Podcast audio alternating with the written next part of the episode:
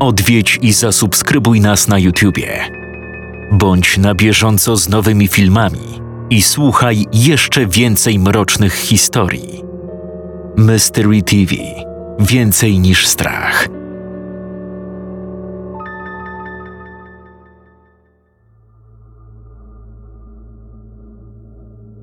George ziewnął i usiadł na dywanie. Światło mojej lampki nocnej padało na jego blond włosy, sprawiając, że wyglądały jakby świeciły. Chłopak bawił się grzywką, zakręcając kosmyk włosów wokół palca i puszczając go tylko po to, by po chwili powtórzyć tę czynność.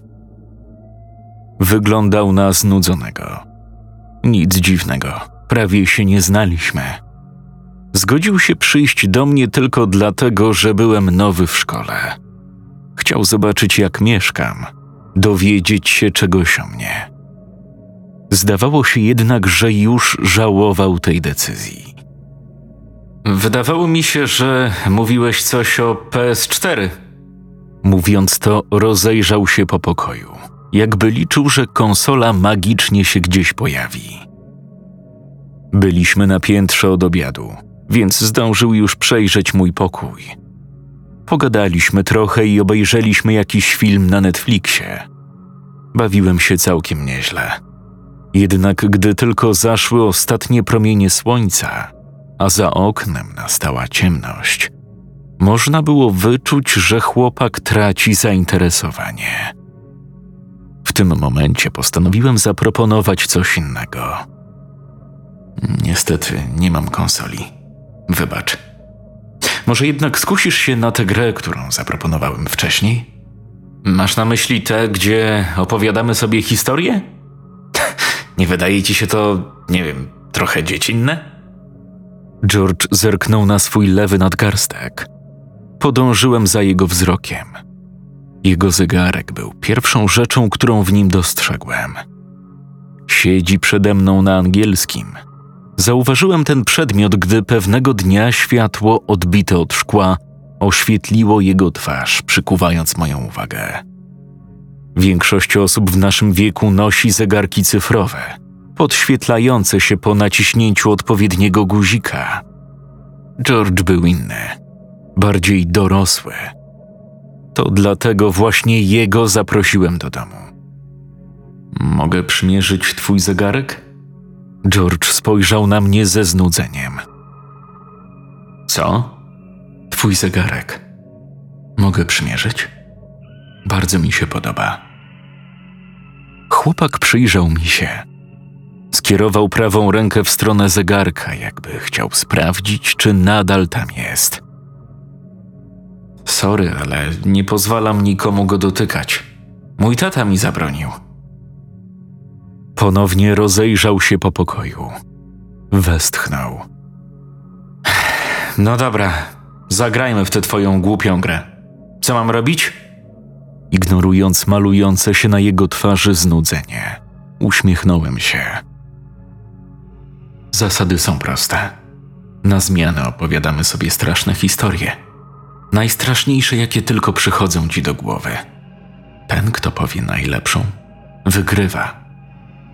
George przewrócił oczami. Wyprostował nogi, po czym stwierdził: Nie znam żadnych strasznych historii. Poza tym, wiesz co, ja to chyba niedługo pójdę spać. Jestem trochę zmęczony. No weź. Przynajmniej po jednej. Musisz jakąś znać. Wszyscy znają. Na przykład ja mogę ci opowiadać je przez całą noc, a to będzie tylko połowa. Przyjrzałem się George'owi, oczekując jakiejkolwiek reakcji. No, oczywiście, jeśli nie jesteś jedną z tych strachliwych osób, wtedy możemy porobić coś innego. To było ryzykowne, jednak chłopak połknął haczek. Zmarszczył czoło, po czym prawie wykrzyczał. Obejrzałem wiele horrorów z moim starszym bratem. Nawet te, które są od 18 lat. Znalazłem nawet jakiś straszny film na YouTubie i jego też obejrzałem. Nic nie odpowiedziałem. Spojrzałem mu w oczy i uśmiechnąłem się. Po chwili George znowu westchnął. Okej, okay. Zagrajmy. Ale po twojej marnej próbie wystraszenia mnie od razu idę spać. Ja zaczynam. Jego historia nie była zła, muszę przyznać. Powiedział, że usłyszał ją od wujka kilka lat wcześniej. Klasyczny motyw. Dwójka rodzeństwa. Jedno z nich zostaje potrącone przez samochód, umiera. Po pogrzebie matka daje swojemu żyjącemu dziecku pieniądze i prosi o zakup wątróbki na obiad. Chłopak jednak jest chory psychicznie. Wydaje pieniądze na słodycze, po czym odkopuje brata i wycina mu wątrobę. Tej samej nocy zmarły wstaje z grobu i zabija go we śnie. Może nie jest to szczególnie straszna historia. Na dodatek słyszałem ją wiele razy. Nie dałem jednak poznać tego po sobie. W odpowiednich momentach robiłem stosowne miny. Raz nawet podskoczyłem. Wszystko, aby chłopak uwierzył, że przestraszyłem się jego opowieści. George naprawdę się wczuł. Zaczął gestykulować, a zegarek odbijał światło z lampki prosto w jego oczy. Jednak zdawał się tego nie zauważać. Gdy wreszcie skończył, rozciągnął się na dywanie i wyzywająco spojrzał mi w oczy. Wyglądałeś, jakbyś miał się zesrać w połowie. Równie dobrze możesz się poddać teraz. Nie boję się niczego. Spojrzałem na niego. Domu panowała cisza. Początkowo słychać było jeszcze stłumione odgłosy telewizora, rozmowy moich rodziców. Teraz nie było już nic. Jedynie szum wiatru i co jakiś czas przejeżdżający samochód. To wszystko, co naruszało ten spokój. Idealnie. Czyli mówisz, że nie boisz się strasznych historii? Nie boję się niczego, zwłaszcza twoich bajeczek dla małych dzieci. Nawet takich, które są prawdziwe? Niezłe. Dobra, opowiadaj już, bo zaraz zasnę. W porządku. Odparłem i przysunąłem się do niego. Nasze kolana prawie się stykały. George chrząknął, ale się nie ruszył. Spojrzałem mu prosto w oczy. Moja historia jest o rodzinie.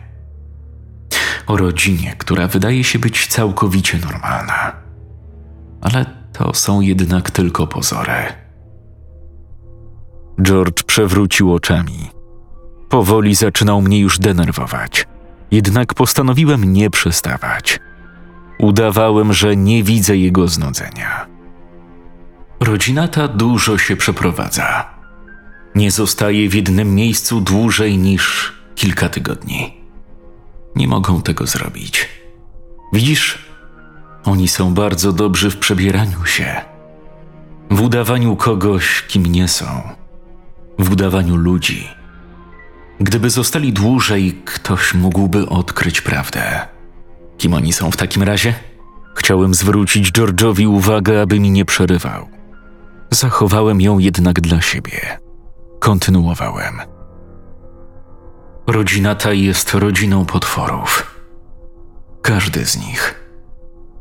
Co chwila się przeprowadzają, zostawiając po sobie krwawą ścieżkę martwych dzieci.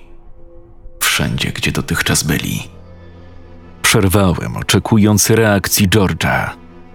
Myślałem, że znowu skomentuje moją opowieść, jednak pomyliłem się. Siedział tylko uważnie mi się przyglądając. Udało mi się skupić jego uwagę. Rodzina ta zawsze postępuje w ten sam sposób. Pierwszą czynnością, którą wykonują po wprowadzeniu się do nowego miasta, jest znalezienie pustego domu. Niekoniecznie opuszczonego, ale takiego, którego mieszkańcy akurat wyjechali na dłuższy czas. Wystarczająco długi, aby rodzina zdążyła załatwić swoje sprawy i wyjechać przed powrotem tamtych. Włamują się więc do domu i zastawiają pułapkę. Wykorzystują do tego własne dziecko.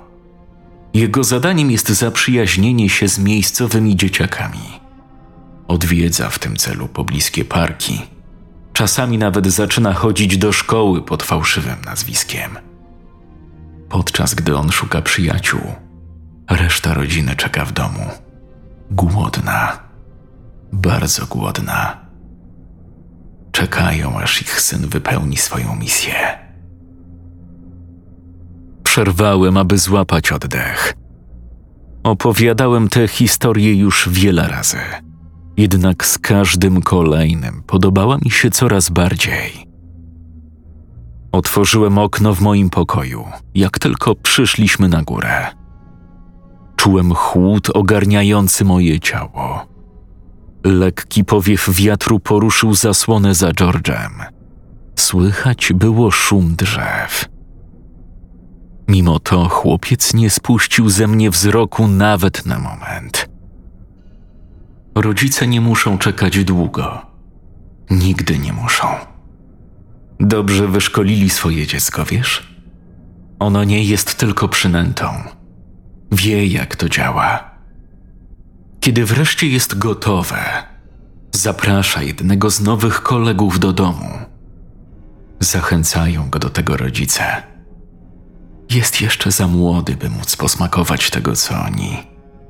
Jednak zawsze otrzymuje coś w zamian. Co konkretnie?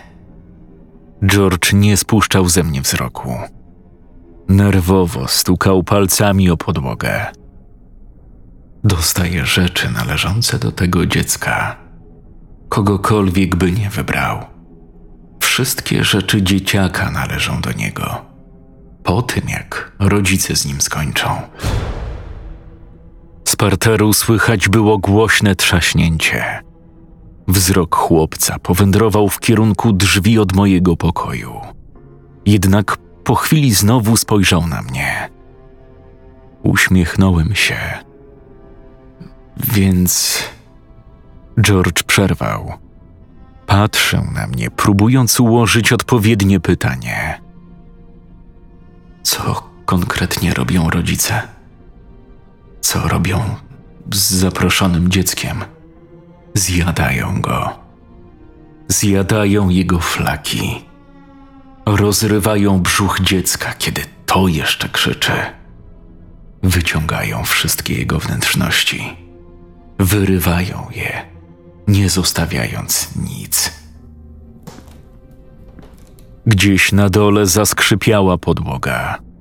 Na tyle cicho, że George tego nie usłyszał. Nie uciekło to jednak mojej uwadze. Potrafisz sobie wyobrazić człowieka po usunięciu wszystkiego, co go wypełnia? Nie wygląda nawet jak człowiek, bardziej jak skóra, którą zrzucił wąż. Światło z mojej lampki nocnej sprawiało, że skóra George'a wyglądała na bledszą niż była. Miał delikatnie rozchylone usta, gdy mi się przyglądał. Jak udaje im się uniknąć odpowiedzialności?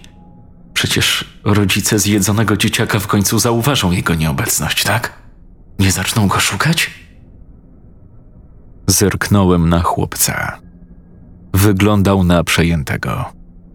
Liczyłem na to, że zada to pytanie. Do tego czasu rodziny potworów już nie ma. Znikają jak cienie w nocy. Jedyne, co ze sobą zabierają, to pozostałości po martwym dziecku. Gdy jego rodzice przyjeżdżają go odebrać następnego dnia, zastają jedynie pusty dom, należący do kogoś zupełnie innego. Usłyszałem trzask. Ktoś wchodził po schodach. George też to usłyszał, bo wpatrywał się w drzwi. Miał oczy szeroko otwarte. Co to było? Nic. Spokojnie, George. Nie ma się czego bać. Spojrzałem na jego zegarek. Ciekawe, jak będzie wyglądał na moim nadgarstku.